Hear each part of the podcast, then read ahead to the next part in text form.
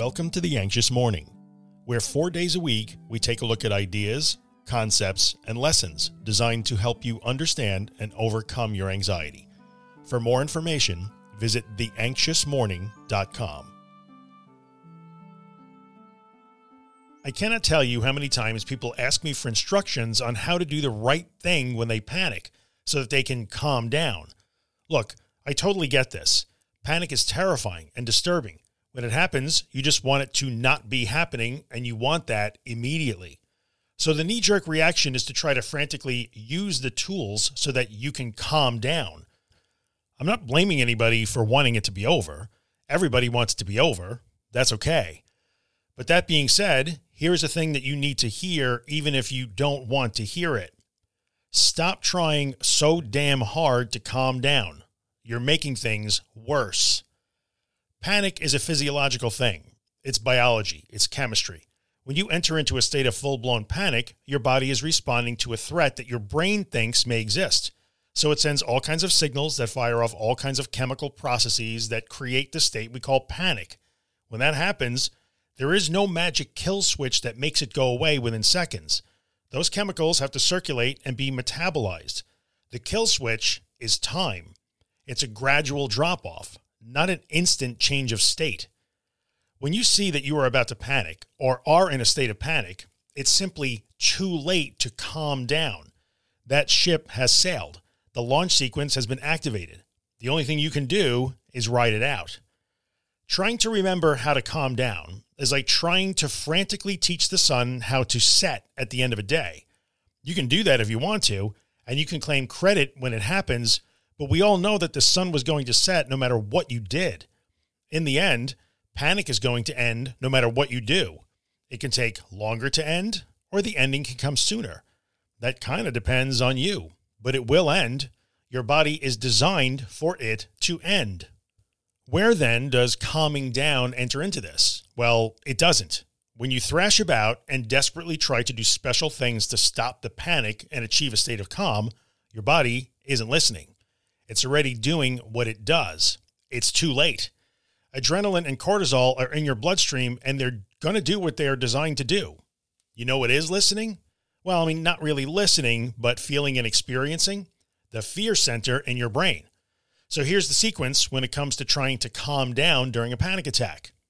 There's panic followed by, oh my God, I must calm down. This is followed by a bunch of rituals or techniques designed to produce calm. This is then followed by a checking mechanism that scans to see if said calming is actually working. Since it doesn't work because of all the aforementioned physiology, that checking mechanism sends signals that you must try harder to calm down because clearly this is a bad attack and you are in peril. So you try harder. Then you quickly check again to see if your extra effort is working. It's not because, well, the chemistry isn't done yet. Because you're signaling that the danger is still here, and growing by the second, you are inadvertently begging your fear center to keep sounding alarms. The harder you try to calm down, the worse things get. Sound familiar? Ultimately, you run out of things to try. You get to the end game where you wind up in an ambulance or in the emergency room or swallowing a pill or laying on the floor waiting to die. There's no more calming down to do, so the cycle starts to naturally run out of gas. The attack begins to subside. Chemicals do their job, then aren't needed any longer, so they dissipate and you start to feel better. The attack ends, just like the sun is going to set today. Looking at tools as instant calming tricks is not a good strategy. I keep repeating it, but the tools we talk about are navigation tools, not eradication tools. Trying to calm down when panic strikes is not required because your body already knows how to end a panic attack.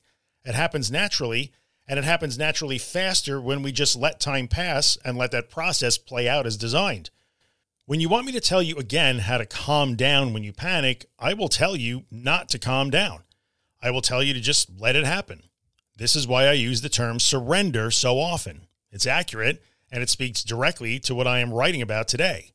Is this easy?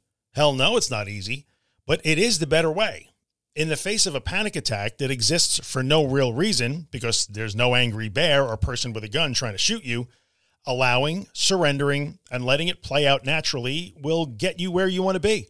and it'll get you there faster while also teaching you a valuable recovery lesson. The next time you hear me tell people that my now very rare panic attacks last maybe 10 minutes, this explains why I say that. Because I learned that the best way to calm down is to stop trying to calm down. And that lesson has served me well ever since. If you're enjoying the Anxious Morning podcast and would like to get a copy delivered every morning into your email inbox, visit theanxiousmorning.email and subscribe to the newsletter. If you're listening on Apple Podcasts or Spotify or some platform that lets you rate or review the podcast, leave a five star rating. Maybe write a quick review to let other people know that you love the podcast so they might find it too. It really helps me out. Thanks a bunch.